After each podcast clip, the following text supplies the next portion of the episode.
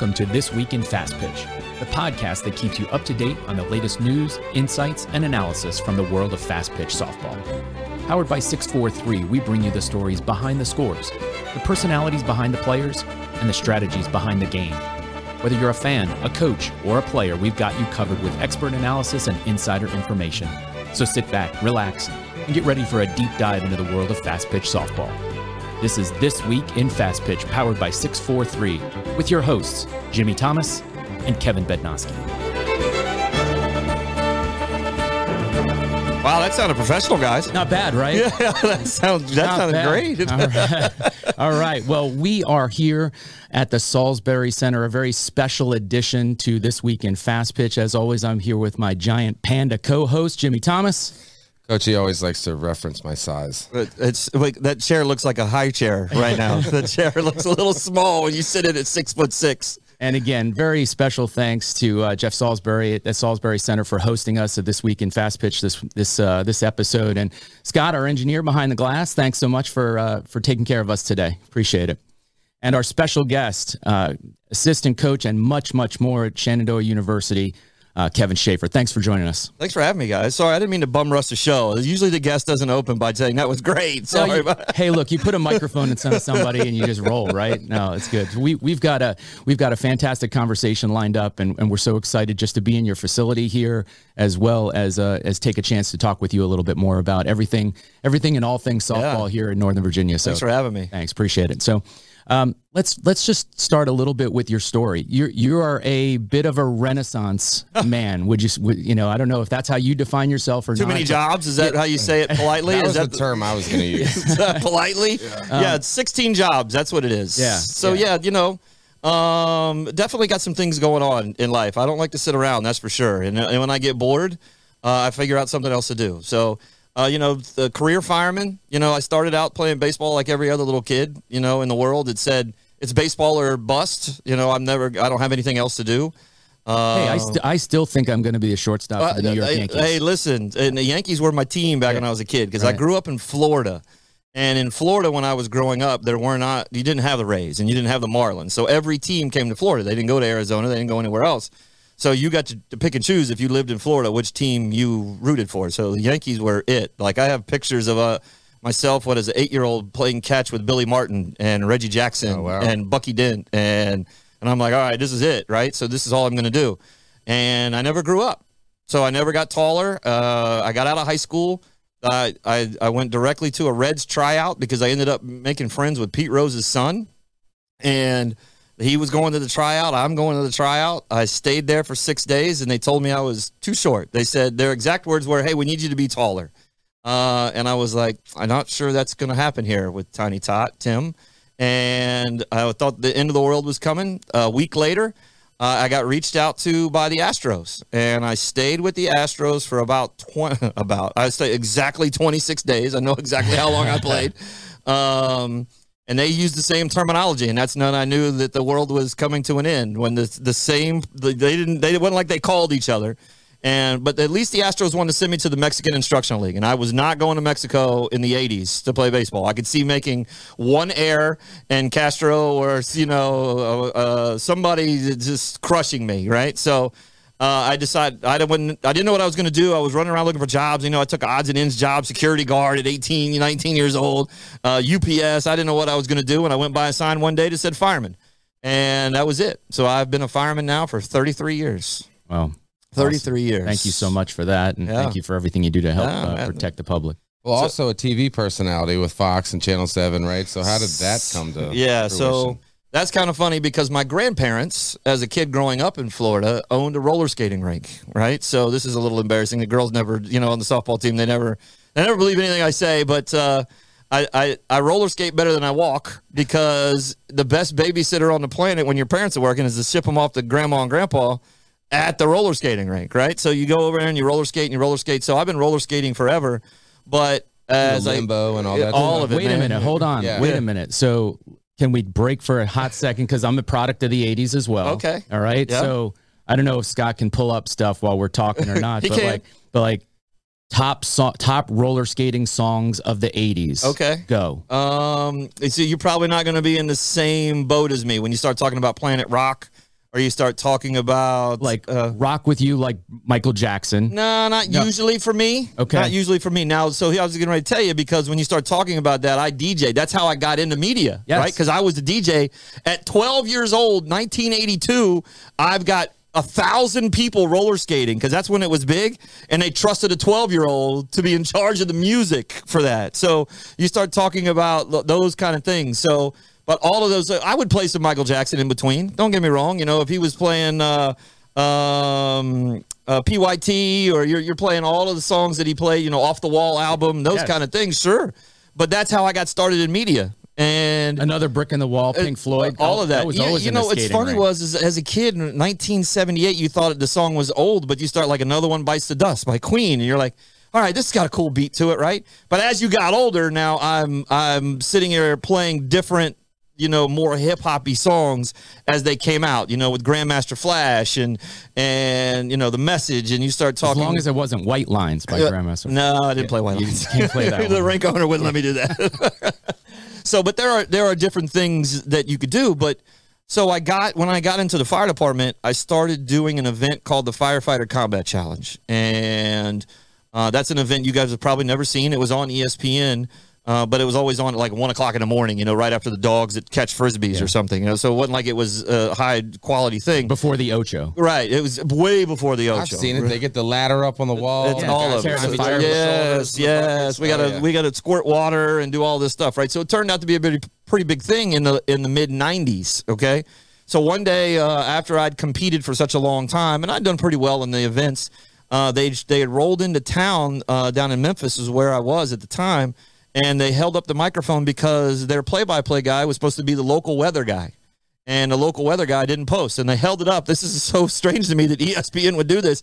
Does anybody have any broadcasting experience want to help us they just that's how they did it and i and so so the guys knew because my side job was still i was still djing at roller skating rinks from the fire department i would just go that's how i just He's made like, "Yeah, side money does." so they all shoved me out there Wait. 20 minutes later i'm hired by espn and i'm doing play-by-play on E espn for the firefighter combat challenge. Well, I'm like, all right, this is it. You know, like I, I've, I made it. I made it. Like, mom, you don't have to get, you don't have to work anymore. You know, like you're good. Um, so that kind of, I stayed with that. Uh, I traveled around the country. If it wasn't for them, I wouldn't have got to see everywhere. You know, I've been to all 50 states. I've done uh, media in all 50 states. Got to meet a lot of different firefighters, and uh, it, it was just a great experience. So uh, as I as I make my way back here, I'm working for the city of Manassas. Um, uh, you know, I was like, all right, what's my side job going to be? I end up working at a bar, DJing at a bar, side job. Jeff and I meet, I think it's 2007, something like that. So the owner of the Salisbury Center, 2006, somewhere around there. Is that right? Maybe earlier? 2005. All right, 2005. I left. So after 2005, Jeff was running a bar, and he and I, he and I had a conversation, and he's like, "Come on over." And it's just so ever since then, it was I was DJing for him and working in the fire department. And the place that we worked, and this is probably you guys will probably both know this, but nobody else will. And this is probably boring everybody at home. But he worked for a place called O'Mara's, which was Don and Mike. Don and Mike. Right. The the Don and Mike show. Yep. So Mike O'Mara owned a bar, right? So I was like, Hey Mike, uh, what do you think about me being on the radio? And Mike said, No chance, you're terrible. right? So Jeff and I said, "Screw you! We're going to start our own podcast." And so we were a little bit of ahead of our time. We started a podcast in 09 and got picked up by television, got picked up by 1067 The Fan, and that's how it all got started. None and that was a long is- story to get to that. Sorry. No, it's good, but none of it was planned. That's what's None- great about it. None all of it kind of none of it was lap. planned. I, I didn't think I was going to be on the radio or television. Are you kidding? Had no idea what I was going to do. So was what was the transition to coaching? So it's funny because I got asked. I played slow pitch softball uh, forever, right? Because you know there's nothing for us old guys to do. I didn't want to go play wood bat, and I didn't want to go play baseball. I felt like it was super boring to watch guys throw 20 pitches or throw over to try to pick a guy off at first base 10 times, and he's only three steps off. I hated all of that. Right. I love fast pitch softball. I love watching it. I got asked to coach uh, fast pitch softball for the local high school team in 2000, and I was like, okay. And they said it'll only be for the fall. Don't worry about it. You know, it'll just be quick. Because back then, the high school coach couldn't coach the fall and the spring. Okay. So, so the high school coach couldn't do both. So I went in and coached the fall. I was hooked. I didn't. I've never picked up another baseball. Never th- coached another baseball team. Uh, the girls were great. The attitudes were better. I didn't have 25 Bryce Harper's trying to be cool with, you know, the, the sunglasses, the seeds, the hats backwards. I'm too cool to go out and hustle. The girls are so, the attitudes are so much better.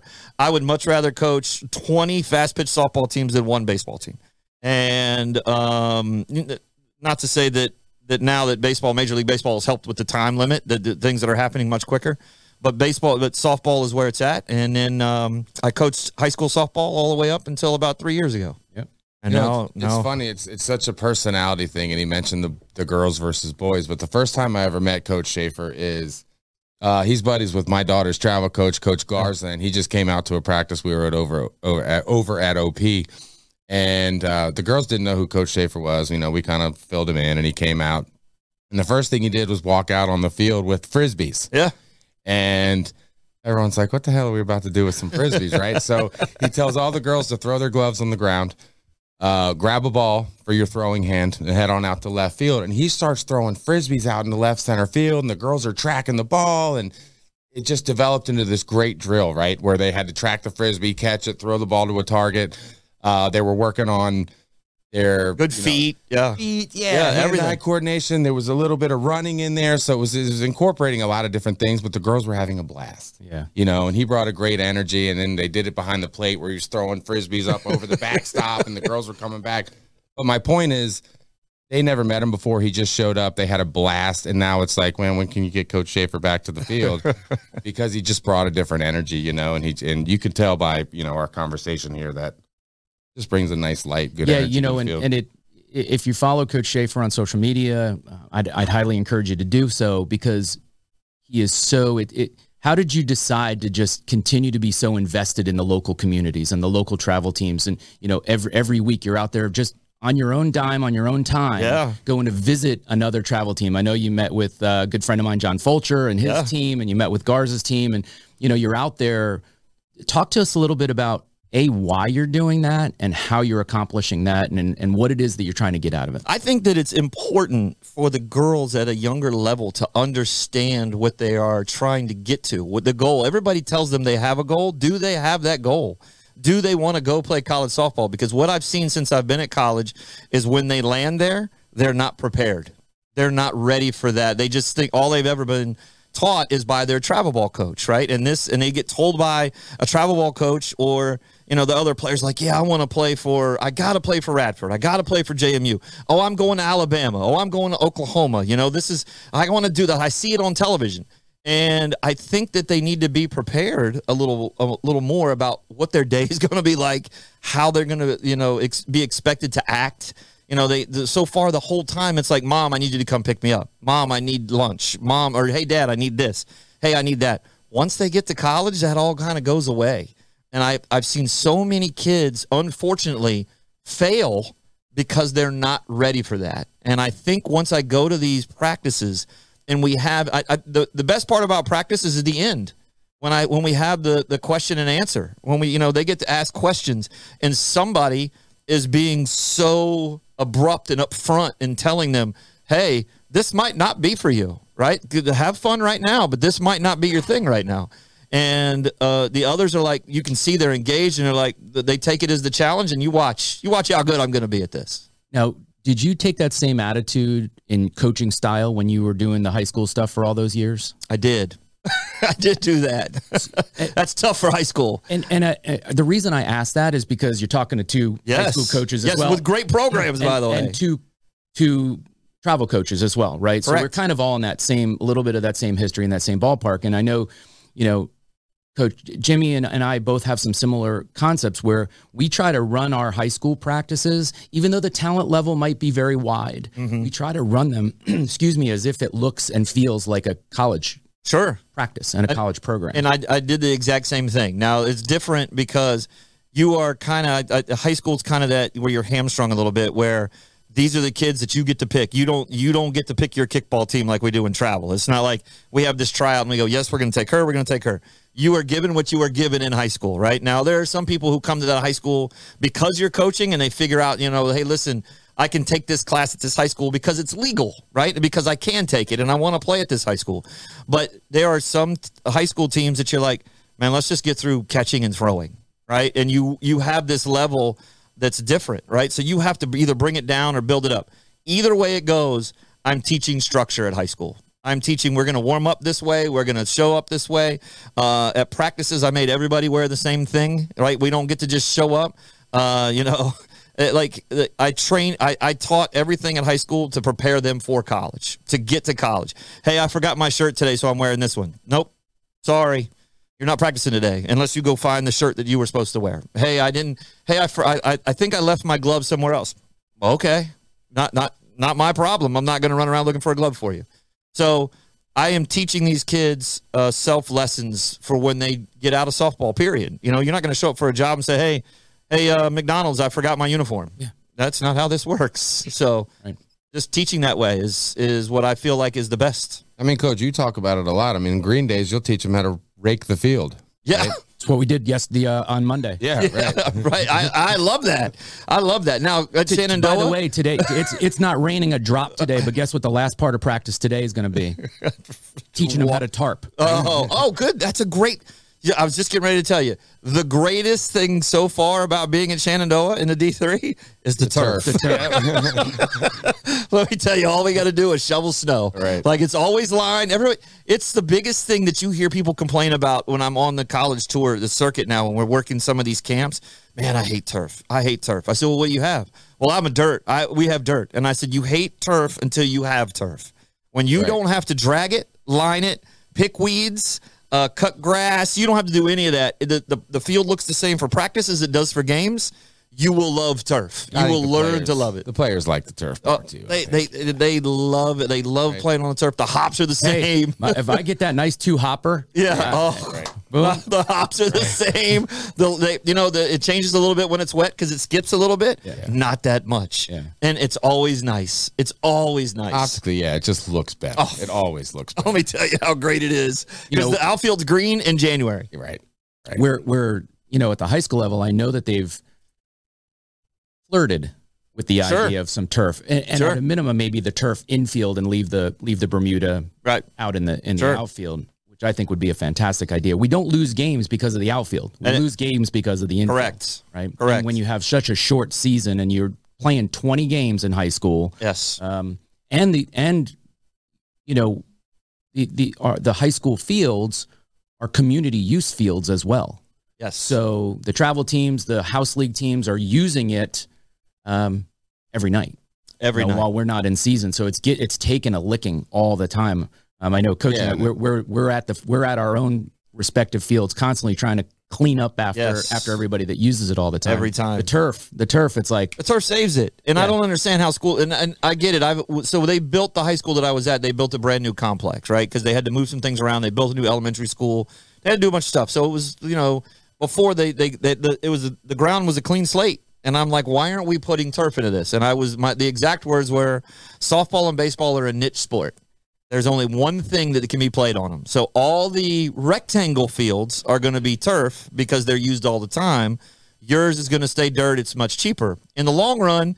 If the administration and school boards would look at this, not cheap. It's not cheaper. It's actually way cheaper to build a turf field and not pay a guy to drag it or pay a guy to cut it or have a mower that can break down or have to fill the gas up. So it's way better. Plus, you hardly ever get rained out. I can't remember the last time we were rained out. Now we've had rain delays because yeah. of lightning, but we've never been rained out. So we've never had that problem. Have you ever seen OPs playing surface, Osbourn Parks? Yeah, yeah. yeah. I mean, how much if, time does he put, do you put there, into that? If there is a high school that is in dire need of a turf field, that one is it. Oh man, that one is it. And I feel they just did their football field, and their football field is 20 feet from their softball field. Wait a second. Did I get him backwards? What's Osbourn? One of them is beautiful, though. Osbourn, mine, mine yeah, was Osbourn. Osbourn. His. Osbourn. Okay, okay. Osbourn. So OP, uh, yeah, OP is in dire need. Dire need. And then, hang on, Jimmy, do, uh, adjust your mic there. I don't know if we lost you there for a second. Good. Yeah, there we go. Gotcha. So, um, but Osbourn – so once they, they came in and did it, I, I you know I went to work on this thing. Like you've, I, you've put hours yeah, and hours yeah. into but, that. But you have to be there every day. Right. You could like it's not like turf where I'm at, when I'm at Shenandoah. I just show up and it still looks the same as I did when right. I left it six months ago. So the, the you know I worked every day, but I mean the the whole progression for me was is I wanted to host states and I wanted home and away cages. I wanted home and away bullpens. I wanted a turf, so I built a turf practice field so the teams could throw and practice on turf. Uh, you know, I I put locker rooms. I put locker rooms for the umpires. Uh, you know, I, I, everything that I could come up with for them to have an excuse not to have it, I I, I eliminated that. So What's beautiful over there? yeah. So yeah, Osbourn's a nice spot. So talk to us a little bit about your transition to coaching in college. Best thing I ever did. How did it happen? yeah, because you're you're talking to somebody that's Yeah. Getting there. would like to get there, you know, there, and yeah. thinking through that. Talk talk to us a little bit about how did it happen? What was the opportunity? And then, you know, sort of what it is you're hoping to gain out of that that opportunity and, and you know, now that you're a few years into it. Yeah, so this is my uh, start of my third year, fourth, uh, three and a half years go, going into this, and it was by far like a breath of fresh air because you coach high school so long and you deal with parents because they are high school kids. You deal with administration so much.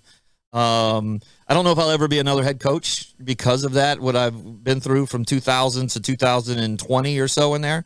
Uh, I like being the assistant coach. You know, I like going, hey, you need fungo. Hey, you need front toss. You want me to teach you how to turn double play? Cool.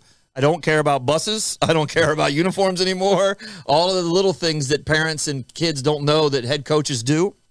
Uh, so, but I think that um, the transition for me was fantastic because now I have about 26 to 27 girls on the team that are all there because they wanted to be there. They they tried since 8U to 18U to get there, right? And they are all now once they are there, they're trying even harder to make the starting nine.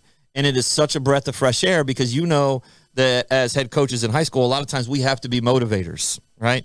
They are very self aware at the college level what they have to do to get where they're going. And I think that's probably the biggest thing that I've seen is that it is time for me to try to get to the starting nine. And then when they don't make the starting nine, there are other girls there that they got to talk to and they don't they don't sit there and complain a whole lot. Well, I should be starting over this girl. Very self-aware when you see who's out there that the coaches know what they're doing and you're like, "Hey, I got to try harder. I got to beat that girl out." You know, I'm pulling for her. I'm pulling for her to do great, but I need to do better than her. Right. So, Yeah, I mean, you know, we, we talk all the time. Parents, are, you know, at a lot of levels, like, oh, coaches have favorites. Coaches have No. favorites. It's like, well, we the favorites are the ones that just work yeah. really hard. Yeah, right? they try harder. They're- they're just the ones. Like, yeah, they, you know, they they are. And but but the funny thing is, is and the other thing that I tell all the girls when I go and I talk, this will be the first time in your life during softball, during your softball experience, that there is somebody there that's sole purpose, sole full time job is to make sure that you're doing what you're supposed to be doing on and off the field. Not your mom, not your dad. So like even when we coach high school or we coach travel, when I was when I was doing those things, it, that that I have a real I have a big boy job, right? And they like, hey, I can't get a hold of Coach Shafer. Hey, I can't get a hold of Coach Kevin because he's at his job or he's doing this. That's not the case. Like, hey, I messed up in high school, but my travel ball coach will never know. Like I, I I knew their grades, but maybe I didn't know their grades. They didn't go to my high school. Now we do. Like there is somebody there for you all the time. But I think the, the you know the other thing is is as coaching travel, and we both know that we travel around and we coach the travel, that we get to interact with those college coaches. And over the time, I would listen and learn from those college coaches because they start to talk about staff, and you would hear, "Oh, we're losing this coach or we're losing that coach." So I very quickly got with uh, Courtney Allen out at Shenandoah, who's the head coach, and I said, "Coach, uh, you know, I hear that you only have two. I would love to come out and be a part of the staff." She was very quick. She watched me coach. She understood the philosophy. We were, we we speak the same language, and I couldn't be happier. Our coaching staff out there right now is by far the easiest, uh, laid back group of grown ups. You know, a lot of times you get with some grown ups and you're like, I don't agree with that. I wasn't brought up that way. Uh, that is not the case. She doesn't treat me like the assistant. You know, eventually I, but you know the respect is there because that's her full time gig. So you know, she is so good. God bless, she's so good. And the assistant coach uh, that was there, who has recently left, we were part of that staff together. She was so good, also. Uh, I don't, I, you know, I just don't. I, it's hard for me to see myself going to coach for somebody else besides Coach Allen. It's it's a tough. It's a it'd be a tough. You know, everybody kind of moves around. It'd be tough for me to leave. Yeah, oh, that's great. I mean, you know, the the the challenge at the collegiate level, right, is the the coaching merry-go-round is a Yes. is a real thing. Yes. You know, it, it's and keeping track of everyone is sometimes a little yeah, bit no, it's difficult. the I call it the NFL movement. Every year after the NFL season's over, how many head coaches get fired, and they land somewhere else. But Yeah. you just that owner just watched them poo poo it up at another team, like go like two and fifteen. You know, like well that guy must be good. He went two and fifteen. Let me hire him for my team. So that's what I don't understand about it. It's not too much difference in Yeah. college softball. Yeah, yeah. So before we kind of got rolling, we talked a little bit about how freaking good Division three softball in the Commonwealth of Virginia is. Yeah. Talk to us a little bit about the the competitive dynamic and the landscape of Division three softball. And I, I just we think that that the the average high school player that's that's doesn't understand. They're Right. not educated about how good. Well, especially around This here. is. I mean, we've had such success with JMU and Tech and, and the in the College World Series that I think they just forget, or maybe they just were never informed. But it's Sure. such a blessing to have Yeah. the amount of D three schools that we have that play at such a high level in Virginia.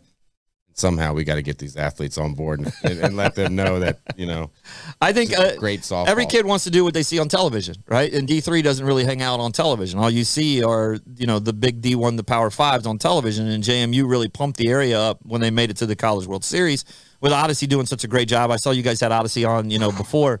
Uh, you know, you you guys. Um, I, I don't think the kids understand that the D3 level is so good, especially in the ODAC. I can't remember the absurd number. I might have, don't s- quote me on the numbers, or it was something like somebody from the ODACs won the national championship, D3 championship, seven out of the last 13 years, or something like that. It's, it's something crazy. And my biggest thing for them is to try to explain to them in the ODAC and in Virginia, I cannot go out and find what I call, oh, I'm just going to play D3 player to play in the D3. I can't in the ODAC. I have to go find the D1 player that says I don't really want to play on a big campus. I'm good enough to go play D1, but I want to I want to come down to D3. One thing is is that if you're that good, you're probably going to play all 4 years. You're probably going to start as a freshman. When you get to D1, you have to figure out I'm probably going to have to play behind somebody for a couple of years until I get my junior senior year. Do I want to sit two and play two or do I want to play four? Especially in the ODAC where it's the competition is so good. So I you know just being here. And when you get out there, it's like y- your expectations as a player. It's like it's D three, and you almost feel deflated, and you shouldn't because when you get out there and see the level of play at the D three level, our practices are so intense every day that it's unbelievable, right? And then when you go watch D one, you're like, that's really not that much different in practice, and that's not really that much different in a camp. And when we go work with these coaches, that you say, oh man, I really like that girl. I really like this D three player. I, I wish she'd have come to you know uh, Virginia Tech. I wish she'd have come to Virginia. You know, but she's playing for D three. And a lot of the experiences are the same. They still get to travel and go to regionals and go to World It's all Series and do all that it's cool just stuff. they're on E Yeah. ESPN, so they don't get to see it, Right, right? right. They- No, I mean, w- I had a we had a young lady that um, uh, two years ago she she was a senior. She had Division One opportunities, um, and she's like, "No, I'm going to go to this ODAC school because I want to play and I want a potential to win a national championship." yes, And that's why I went there. yeah, Yeah, and we have a trainer at six four three who just What? won one right at, at with uh, with CNU, and Yeah. she sp- just speaks so highly of her experience and the, and Yeah. the that she had at the World Series, and you know, she'll the- never the- forget it. it's just it's such a uh, it's such a turnoff for college coaches when you're at these things and they go, "Yeah, my dad tells me I'm D one. But you hear that all the time. My man. dad It's- tells me I'm D one." Unfortunately, that's just the thing that they that the kids say. Yeah, You know, D one or bust. or, yeah. you I, know, I, I'm like, come I don't. Okay, you know, go go see how that works out for you. I'll see you in the transfer portal, right? see it all. Yeah, right? like, won't see it all. Yeah, I'll see you. I'll, I'll see you. You know, in two or three years when you realize. But I, I do tell them. I do tell them all. The D three is a little bit different than D one because of the times that we're allowed to practice and the times that we, you know, the, the NCAA, which I still don't understand because the kids are the kids, the right? same. That's the same. I don't know why we had different rules in D two and D one. Uh, that really, you know, puts me on full tilt when they when the NCAA does that. But they're like, well, D three kids are working on academics. What you don't want the D one kids to work on academics? You don't want that because at the end of their four years, they may the one percent may get to go play at Athletes Unlimited. Maybe, maybe, they go play in Tokyo or uh, Australia. But at the end of that four years, the only way that we get to make our money back is for you to go coach. Yeah. Like you, there's there is no end game for us, unfortunately. Which I, I, I uh, you know, uh, to not to sidetrack that, but I've been working on. I, I like the best kept secret here of what I've been doing in the last six months. Um, friends with some people in the MLB because you get the you know everybody takes their connections from different things, and from my connections uh, with the media, and, and I get to some access that some people don't get to have the access to. And as I've been in this this these talks, trying to get to the MLB and get into the owners meetings, and I know that this is so far. I didn't mean to distract the show, but we just brought it up. But uh, I th- at some point in time, I am trying to get this to a vote to where that every MLB team has a fast pitch softball team attached to them. Right. They have to dip their toe in at some point. And I don't know how or what or how far, but MLB's got to dip their If toe you in if you treat if you do this just like it's one of your farm systems, a triple A or a double A team, you build a nice stadium that holds five thousand to ten thousand people. You watch that that stadium get sold out. It, it, and I, I tell everybody it's the WNBA model. It's every you know every NBA team has that WNBA team. Yeah, you know, you know, as as we all, you know, on the travel side start the big national circuit, you know, at the highest level, and we're out there going to California and Colorado and Indianapolis and Oklahoma City and all those kind of places. We're starting to see representatives from from the MLB diversity programs Yes. coming to look to find, you know, potential hires. For, Sure. for for young women to come and Yes. be part of that, so that you know that that's that's obviously a good thing. Um, small plug of our own, right? You know, because we're trying to expand six four three through a franchising model, we're doing that. We're doing a, a, a venture deal with Odicci down in in Richmond, and we're talking with other former athletes or current athletes. We want women to stay in the game, Yes. And we I- want them to be lead. We want them to be leaders of that movement in the game. Yeah. And we believe that a, a business opportunity and an entrepreneurial opportunity to open up a 643 somewhere in the country is a great way for players, former players, coaches to, you know, obviously have a business opportunity, but really stay in the game that we all love. Yeah, I, and I love that. By the way, I love what you guys are doing at six four three. I, I think it's fantastic. Uh, we went down and we got rained out at a at a tier one down south, and we were like, you know what? We're just going to go over to six four three. Right. All right. And I was like, there's a six four three down here. Like that's almost like finding Chick fil A in an area. You know, like like you like you're like really? Can There's we, can we market that? Can we use that? like it's like those little six four three magnets, man. You see them. You Yeah. can be in Hawaii and you'll see them in the back of somebody's car. Yeah, I love that. Right? I'm, Yeah. uh, like in a couple of years, you know, when I retire from the fire department, my goal has always been my dad and my family used to live in Florida, from where I'm from, and I I want to go down and coach softball in Florida. Uh, as, as much as I've talked to Courtney about trying to get a job down there, she may not want to go down and coach a college softball team down there. So I was like, you know what? I'm just going to talk to the guys out at 643. We'll just, uh, I'll coach. yeah. yeah I'll, I'll open a 643 down there and then coach uh, college softball down there. That'll be my life. Or I'll just rent jet skis. I don't know. I don't know. Uh, maybe maybe you and I can do it together then. yeah, That'd that- be all right. that's How about that? fantastic. But So- back to your original point, I, I really believe that if we had a nice little niche stadium in Loudoun County and had a pro team, it would do very well. And Uh, I got to believe there's little hotbeds around the country. pack that it. would, that you would do pack the them in. Pack them in. Yeah. Pack them in. And, and, and what you see that when the College World Series comes on ESPN, the amount of young ladies that show up from 8U to 10U to 12U to 14U, you see them crowded along the fence signing autographs.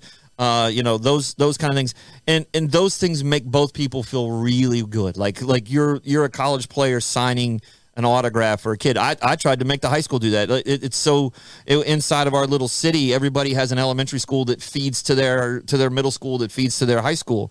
Well, every every game for us at our high school, and I'm trying to implement that at Shenandoah. That every every game, every home game is a a game for that elementary school. So, but they get to come on the field. They get to get autographs with the kids, pictures with the girls, and you don't you don't know who feels better, the elementary school kid or the college kid, because now all of a sudden, you know, they are the big leagues. You you've once you get to college to play softball. You've made it to the MLB. The unfortunate thing is it's only four years. It's Right. only five years. It's not like you get a 15 year experience. But you made it to the mountaintop. You made it. Yeah. It doesn't matter if it's uh, NI or NAIA or JUCO. You made it. Like there are plenty of girls that are at home TikToking, right? There are plenty of girls that are home FaceTiming and not playing college softball. So you should be excited and feel good about where you're at, and and no matter what level you're playing. It's it's an amazing feeling for young women. So at six four three, for instance, we have you you've been there. You, we have the commit wall, Yes. right, where we we promote and and you know the girls that have decided to go on and, and have the opportunity to play at the next level. It's amazing when we're there, when the young kids come in and they walk through the door Yeah. Yeah. and they they You just see them. They just see You, them, oh, you like, love it. Yeah, looking you love this, it. and they're like, I want to be like that. Yes, you love it. and it's like, oh, that's so heartwarming. You love it. Or you see them, you see them looking, or they're in the lobby, and you see one of the girls who are on the wall walk in, and it's like, pss, pss, pss, pss. Yeah. Oh, that, that's her. oh, They're all pointing that's at her. her. Yeah, that's yeah. her. That's her. Yeah, that is a, that is a good feeling. And Yeah. and I, you know, you see that um, going back to our talk about there's no end game after softball, but that's what I try to tell all the girls in travel and in college is that uh, I don't want you to be just the first baseman or just the pitcher or just a catcher or just a center fielder.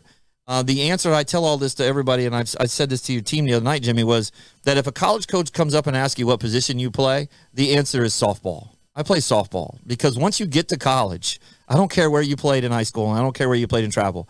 If you can hit, you're going to play, right? So you better learn the game of softball because at the end of this, when this is get, is over, your four years is done, and you're going to go be a nurse or you're going to go be whatever you're going to be. The only way to get paid back for all the years you played travel is to go coach somewhere. That's your payback because you get to give it back to the younger girls that that were like you when you were growing up. So I think that the girls now need to learn this whole entire thing. They need to learn how to play softball. Yeah. And how, how do we teach them? How do we teach them the intrinsic value of giving back?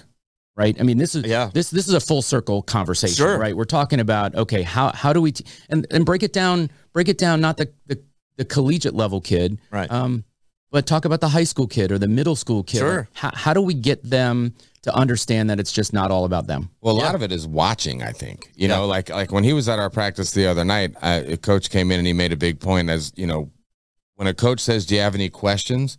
Don't be that kid that's like, "No."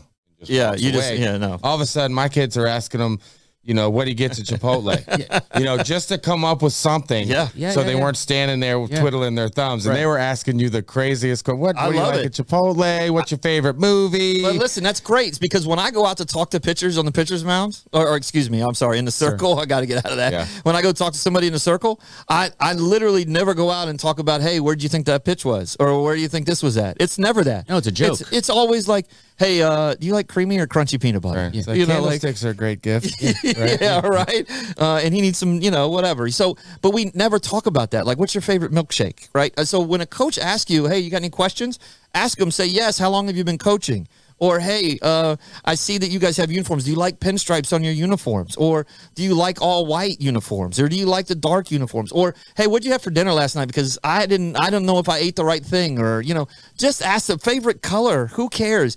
Just be. We are not there to watch you play softball right? Right. We know you can play softball. We know it. I was telling the team, Jimmy, the other night, and when I said this, I don't know, you know, you, you look for everybody's reaction, especially the coach's reaction when I say this. It's like, you did not have a tryout and pick those 12 girls because they suck.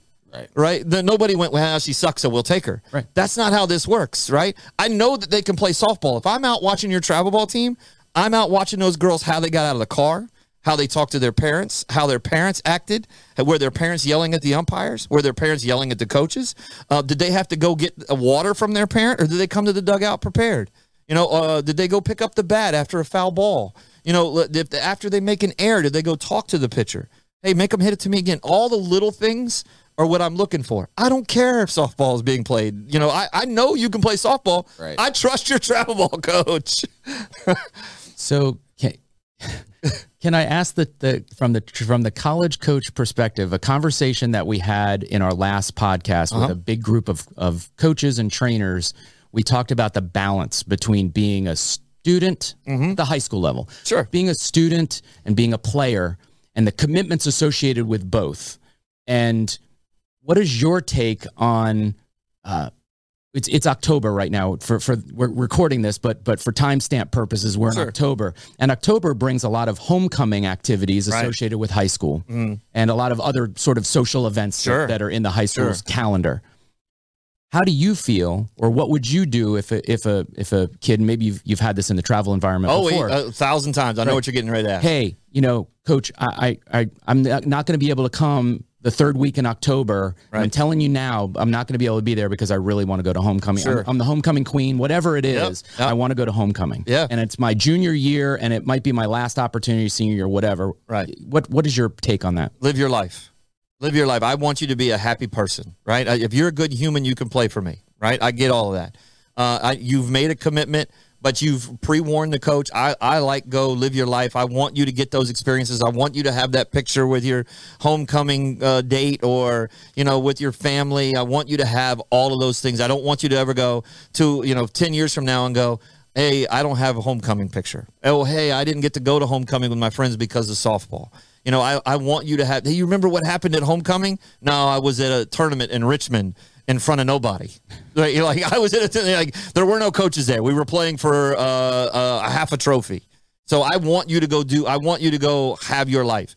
Now, is it hard for travel ball coaches? Because I used to try to do this to where I would say, all right, which weekend can I play where I lose the least amount of girls? Because they all go to different high schools, and no high school. The, the, the greatest thing that could happen to us right now is that all the high schools or some president comes in and says, "This is a federal holiday. There's a, a homecoming is on this Saturday, right? like this is oh, like where nobody's going to play. all events. That's it, right? The homecoming is for every school on October, whatever, right? And we none of us play a game.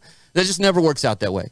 Uh, but I want those girls to go out and live their life. I don't want. I I understand um, those things. We have homecoming this weekend at Shenandoah, so our our fall play date is coming up, right? And it's been super tough for us to find a weekend to play, so we had to move it to a Friday. Like this is the first time we've ever played on a Friday, and we're going to play because of the way the NCAA does the amount of innings and hours that we can play. We're going to start our games at six o'clock at night and play probably till midnight because we're going to play two nine inning games against Shepherd. We're playing against Shepherd because homecoming's the next day, and we want the girls to be able to go to homecoming. Yeah. So it's it's just a it was a it was a pretty pretty good debate, I would say. Yeah, it definitely wasn't 100% on either side. Yeah. For sure. Some some coaches are like, "No, this is important. You have to do this." You made a 100%. commitment, you yeah, know. you you did this kind of thing. You know, you knew before you started doing this. Yeah. I get that. I, you know, and some coaches are like, "Hey, listen, but i are you doing that for you or are you doing that for them?" Like, uh, because you're like, "All right, I really want to put her in front of coaches. This tournament is this weekend, and I know that there's going to be 15 coaches there, especially the 10 coaches that you picked in your sophomore year to go look at. This is your only chance." So, hey, listen, I think that you need to go to this, right? Or are you doing this because, listen, I need you to win? right? I, as a travel ball coach, I need you to win this, and if I don't have you, we're not going to win. Well, you know where where are you at in that? You know, so those are the things. Yeah, it's it's a it's we we do we we have to find balance, whether it's the homecoming thing or how many times a week that they're going to a personal trainer or you know are they studying Volleyball. But you know what? what- Yeah, playing, Volleyball's the devil. playing. Vo- uh, I Field hockey, too. Field hockey and volleyball. volleyball. One of our one of our one of our infielders for our travel team. We just got a call last night saying I sprained my MCL playing volleyball and I'm out for about three weeks. Yeah, fantastic. Isn't that awesome? Right. Isn't that second awesome? baseman? Uh, first base. First. Isn't that awesome? Yeah. So. Yeah, that's that's a that's a tough one too because everybody talks. Hey, how do you feel about multi athlete kids? But that's those kind of things are tough. Those are the tougher things for me because if you are committed to this sport and you want to play this sport, now I love that you go play multiple sports. It shows me that you're a good athlete. But um, tell the volleyball coach you're not going to make it on Saturday. You know, I, I get you know we practice on high school. We would practice on Saturday, right? But tell the volleyball coach that you're trying to go to college to play softball and you'll make her practices Monday through Friday or do whatever she's got to do right after school. But on Saturday, I need to go play this because uh, softball's my number one. If the volleyball coach can't deal with that, then you need to make a decision. And those are the things that that in your brain you're like, come on now, you're you going to are you going to college to play volleyball or are you going to college to play softball? Right. So Right. Yeah. We we had that. We had a our our now senior that's going on one to go play at, in the Big Ten. She's you know she played basketball as well. Sure. And, you know she had visits over the winter and Yeah. camps over the winter, and and they worked it out. Right. They, they Right. worked it out. And um, you know I think when common sense prevails, then generally everybody works it out and they're- they're, happy. It- When, when when ego and common sense get put Yeah. on the sideline, uh, you, you know that's that that's sort of when things. Kev, that's the way the world works, though. Yeah. Right? That's the way the world works. Everybody asks, what, what are you, Republican or Democrat? I'm like, I'm in the common sense division. Yeah. Like, like, like, I want, if it seems right, let's let's do it right. So where where are you recruiting right now? Where are you where are you finding kids? What what are ah, if if after this conversation, kids are like, man, I really like that guy, and I, I got Yeah. I got to where where are you going to be? What what how are you finding kids? What is it that you're looking for? Obviously, good human beings, not Yeah. being number one, but talk to us a little bit about, you know, sort of things going on at Shenandoah. So that's probably that's probably a really good question because the biggest thing for me and and a lot of times this kind of gets caught up in the mix of what's happening and what's not happening. But I'm a big tier one guy, right? Because and a lot of teams don't play the tier ones. They oh that's low level teams. We're not going to go down there. Or we're not going to do this. Like I've got to go to Atlanta. I've got to go to Scenic City. I've got to go to Colorado. I've got to go to California. I got to go to Florida. I'm a big tier one guy only because I'm not a big fan of sitting behind the backstop and watching.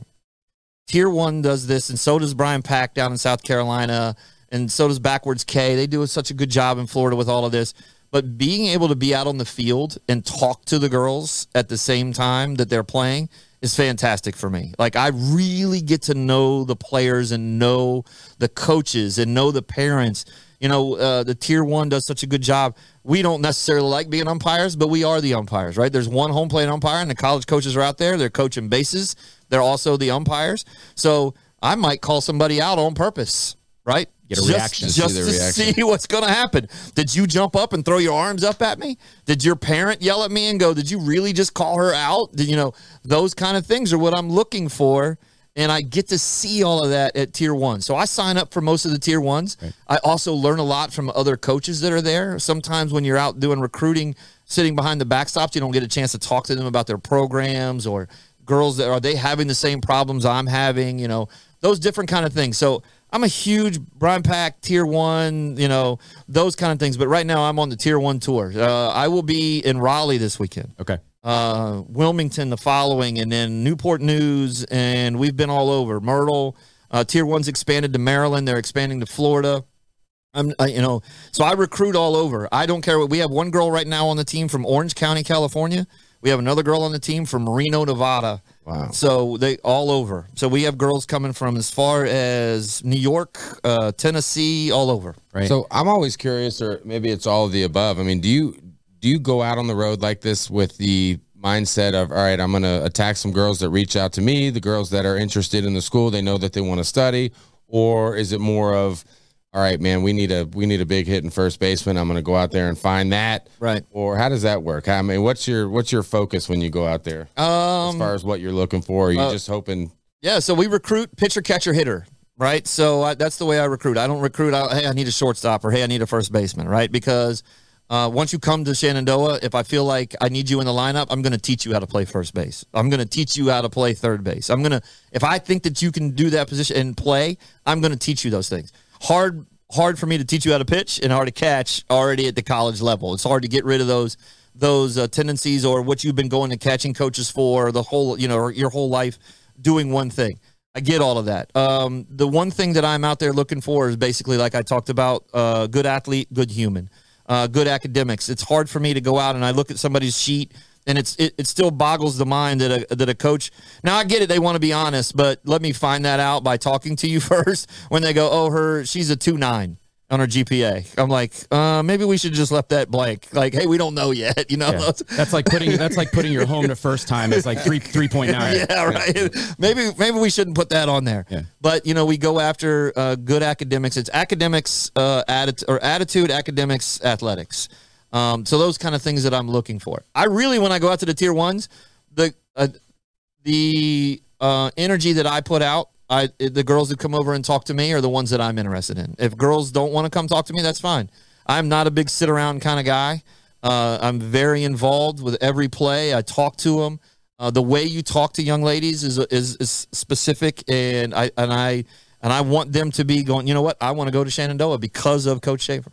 And if they shoot you, they might shoot you an email and say, "Hey, Coach Shafer, I see you're going to be down at Tier One. Come over and check me out." Happens- if you get a happens every time. Yeah, and you just you you you might make time to go over and check an inning or if they're out. not if they don't fall on my field if they don't fall on my field and they make they send me an email first of all no more blast emails right don't send out blast emails that's the worst thing on the planet if you send me an email that says hey coach Shafer, i see you're going to be at tier one uh, i'm not on your field but i'm going to come over and talk to you. Fantastic. That's exactly i don't i play shortstop my hit you know my velo is this and i hit this and i do this and i i don't care about any of that. You just made you just told me you were going to come out of your way because i'm not on your field to come talk to me.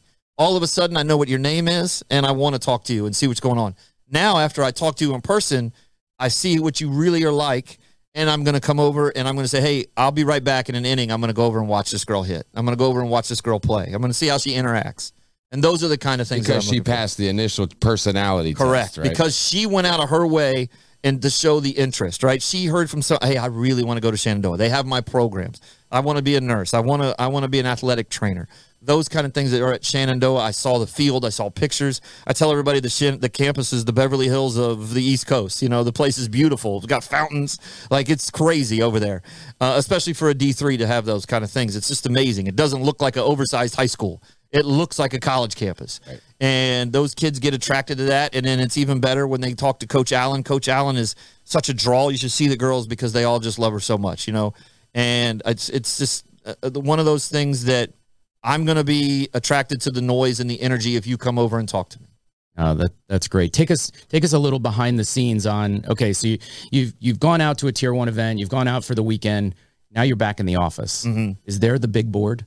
There is. It's funny you say that. There is the big board. Uh, so, so Coach Allen has the big board. It's um, it's it's we we'll put that up on the dry erase board, um, and then she'll take a picture of it and then erase it so nobody else can see it. Uh, or and, and most of the time she keeps it on her laptop, and so I get back and I send a scouting report. I, I take all the flyers that people have, and I get home. Uh, a lot of times people will go, Here, "Here's my flyer," and they see me roll it up and put it in my bag but I'm really good at remembering the players when I get home. I'll be like, oh yeah, she did a really good job. I, you know, I don't need to, to sit there with a clipboard and and and mark. Oh, she made this or she did that.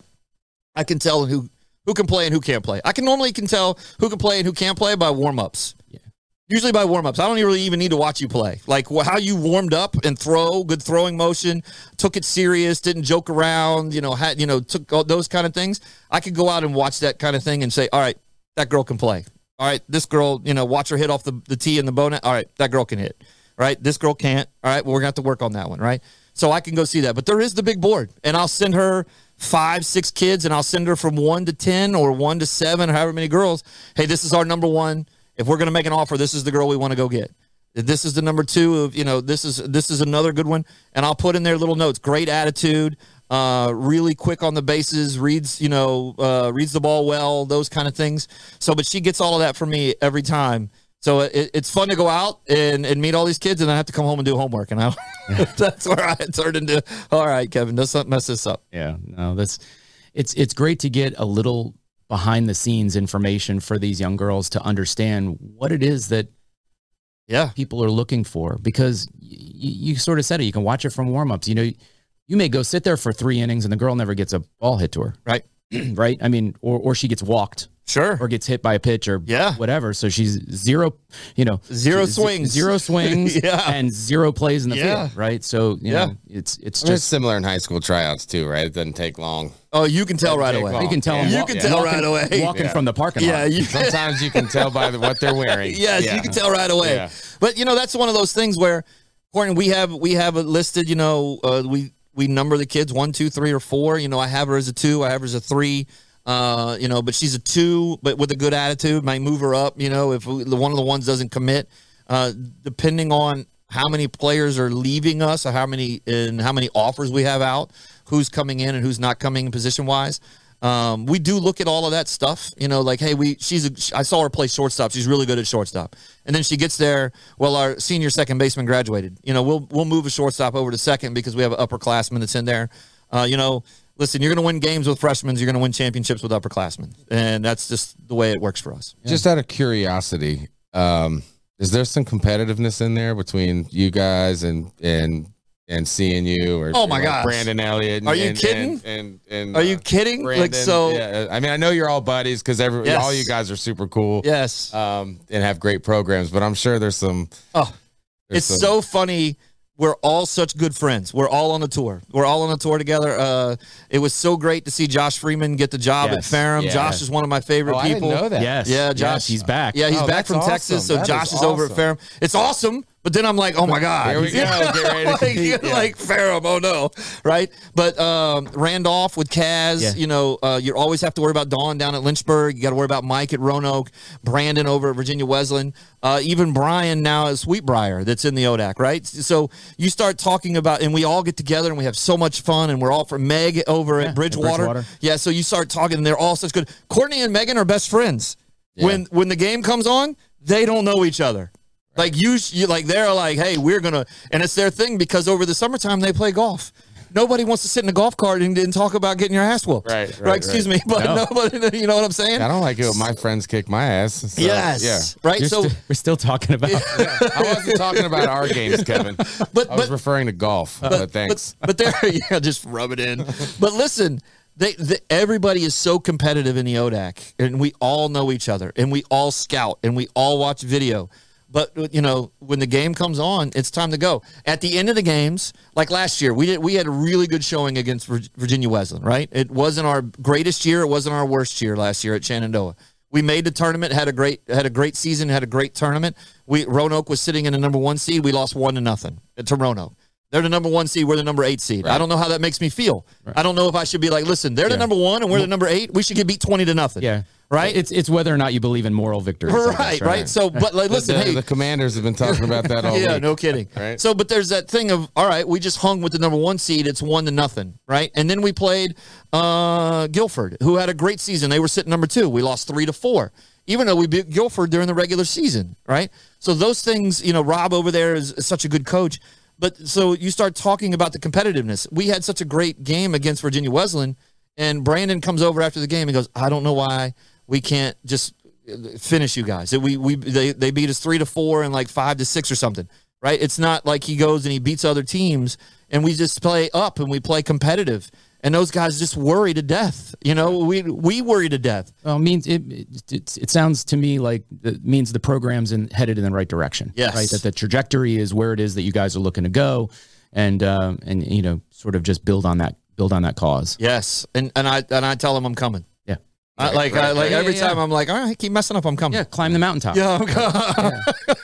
We're gonna get you. And they love it, I'm sure. They do. Oh, yeah. They do. Yeah. And that's the other thing, though, in the ODAC, it's such a hard thing because the pool around here, everybody's going after the same great player. Everybody's going after those good players. So for me to be able to get down to, to, to or get to Pennsylvania or to get to South Carolina, North Carolina, and start finding those girls to come up here and play in the ODAC because, you know, the Virginia, the Virginia softball pool is so big, but then all of a sudden it gets just wiped out by every D3 college, every D2 college, and every D1 college because everybody's playing softball here. Have you seen a, a, a big growth in the last five, ten years in the level of talent around here? Growth? Yeah. I don't I know know about- growth in the I- game, but what yeah. about talent level? I don't know about talent level. I feel like what's happening is is there are so many travel ball teams now that I it's hard to find a team that is just solid all the way Yeah, through. yeah, the good players are all spread it's out. spread out, right? So because somebody was upset with a travel ball coach or somebody's parent was upset, well, I'm going to take her over here because now she's going to get to play. Right. Right. And over here. And then you say, like, all right, well, there's no travel ball team for you to try out for, so I'm just going to start my own. Right. So I'll know you play if I coach. Has that made it more difficult It is. for you? A thousand uh, percent. on the recruiting side. Yes, a thousand percent. You can only be in one place at one time. Correct. So that's why it's so tough for me, right? Because I get so many emails a day. Coach Allen gets so many emails a day, and we have to pick and choose of where we are going. The reason that I go to the tier ones is so I can get on the field, right? So I I encourage every team, even if you are one of those teams that says, "Listen, I am I am going to play in Florida, Scenic City, Atlanta. Play at least two, maybe one tier one a year." because some of the girls on your team may not be a D1 player. You may have some that'll be D2 or D3 players, and those coaches get to see them and talk to them. I love, and this is the other thing that that kind of puts you on full tilt when we play the tier ones is you get to see the, the travel ball coaches that uh, can't get rid of their control issues, right? We because the tier ones are designed for us to coach. They're they're designed for us to coach. Uh, when I was playing travel, I'd go sit in the stands, and if a college coach wanted to come and talk to me about a player, they knew where I was. I'd say, "Hey, listen, I'm going to be over here. You, the, the girls can make their own lineup. They, I've, I've trained them to call their own pitches and to make their own lineup. They know where they go, uh, and they'll rotate through the subs. If you, you coach them, you talk to them. I want you to say the same things that I am saying to them, right? And so we go to the tier one. We get a travel ball coach that Can't do that. Hey, uh, I think it's better if I coach third base. They're they're they're they're uh, Let they me feel, tell you, college coach, Yes, how yeah, they feel done. a little more comfortable Yeah. with me here at third base than you. I'm like, what? I'm like, what class are you going to enroll in next year when they like what, where where are you going? Like where are you going to be? So I think you know it's great to be able to get out there, but I get to learn so much at all these different things, but I just can't be everywhere at once. So, so sort of like a great segue, sort of maybe final question, sort of wrap things up. Sure. Is, is you know, what is your top couple pieces of advice for youth coaches and youth athletes as they go through this process, whether whether they're ultimately going to play at the collegiate level or not? We want them to be good human beings, Right. Right. So I. So, so what, talk to us a little bit about whether it's on the coaching side, maybe it's letting go, maybe on the mm-hmm. player side, it's being more aggressive. Like, you know, talk to us a little bit about what your thoughts are on on giving some advice and key points for coach both coaches and athletes moving forward. Right. I, I, I think the main thing is is you want it to be fun, right? We talk about that all the time. Is hey, this needs to be fun, but they also need to learn a little di- discipline in there about how this is going to go. So something as simple like we were talking about earlier is like, hey, at practice, everybody's wearing the same color pants. You know, that's I've taught you that if you don't do that, right? So that's the little bit of discipline in there, right? Hey, I need you to wear this shirt. Hey, uh, we're all wearing red socks tonight. And some girl says, "Hey, I forgot my red socks. It's white socks." okay, I forgot to practice. I forgot to, to, to help you today. Like those are the kind of things that are going to happen in life. So have some fun. Like when I get out to practice, Jimmy's just talking about it. We're having fun. You don't know you're learning because we're having so much fun, right? Uh, I think that the travel ball coaches need to go to camps or clinics themselves, some of them. And if you're going to be serious about this and your girls are serious, go talk to college coaches, go have a conversation with them. I don't want you to be a, a car salesman as a travel ball coach. You know, it, I, I try to tell all the, you know, we get to the tier one and the travel ball coach comes out and grabs me, Kevin, and they go, uh, you need to look at this, this, this, and this, and this, and this, right? And these are the girls. I think you really need to get this and this and this and this and this. And it makes me feel like I've gone to the car dealership, right? Like when you land on the car dealership and pull into the lot, and the guy comes running out of the double doors and says, "Oh, I have this great red car over here." Well, cool. I'm looking for a blue one. Yeah, but the red one, you got to see the red one, right? Like I, I don't need the car salesman. I promise you, when I find a car that I like. I will come find the salesman, right? I will come find the travel ball coach. If I see something, I'll be like, "Hey, that girl's really good. Tell me a little bit about her." Right? That's what that's what we're looking for. But as far as those players, I think they need to have fun. I think they need to focus on uh, if this is for them or not. Do they want to go? Uh, college softball is a little bit of a job. When you get to school, you know you're going to get up at 6 a.m. and lift, and you're going to go to class, and then you're going to go to study hall, and then you're going to go back individual. So all those little things you have to determine whether or not that's for you or not. Yeah, yeah. And lastly, how do we how do we tell these athletes how great D3 softball in Virginia is? How do we Um, get this message across? Because I would- I tell Kevin all the time. I got some girls on my high school team that'll hit a single against Potomac Falls, Mm. and next thing I know, there's a video on Twitter tagging Patty Gasso, and I'm like, probably not the right approach, right? So, right. I, I, I You know, like how, how do we get No. that message across, No, man? I- Because it's it's it's not there yet. Yeah, I, I, I think that it's uh, important for those girls to get out and watch games, Yeah. right? And it's fantastic when I see uh, a team show up at our game and see how it works yeah, and during practice, uh, how it works during a game. I think that they have to come out and see the D three level of competition. Uh, I, you know, They, they don't believe it yet. they don't believe It's it. a stigma. and- right. So Yeah. and I, they don't believe it, and they they have to come out and understand and see that on their own uh, how good D three is. Um, it is hard to explain because we last year when we played the D two, you know, we play always play up when we when we play our fall play date. We're in the game, right? I you know we're in it, and, and you're playing. It's not like you're going to play somewhere else. We're in it, Right. So. Um, we, I- we talk all the time. It's like, you know, whether it's you guys or Brandon or Keith or like, Yeah. like you guys could go play some mid-major Yeah, yeah. D1 games and all be, the time. be just just Yes. fine. Yes, and that's why it's just so competitive. I you mean, know? Tech played that game here locally, and I know I had a bunch of girls go over there and Yeah. say, you know, Yeah. we could- we could compete in that game. Yeah. not against maybe Tech, but Uh, yeah, yeah, against yeah. their opponent. Yeah, no, I, You know? I mean, hey, uh, you know, first of all, that was some bad weather. Yeah, that was some that bad was weather. some bad weather.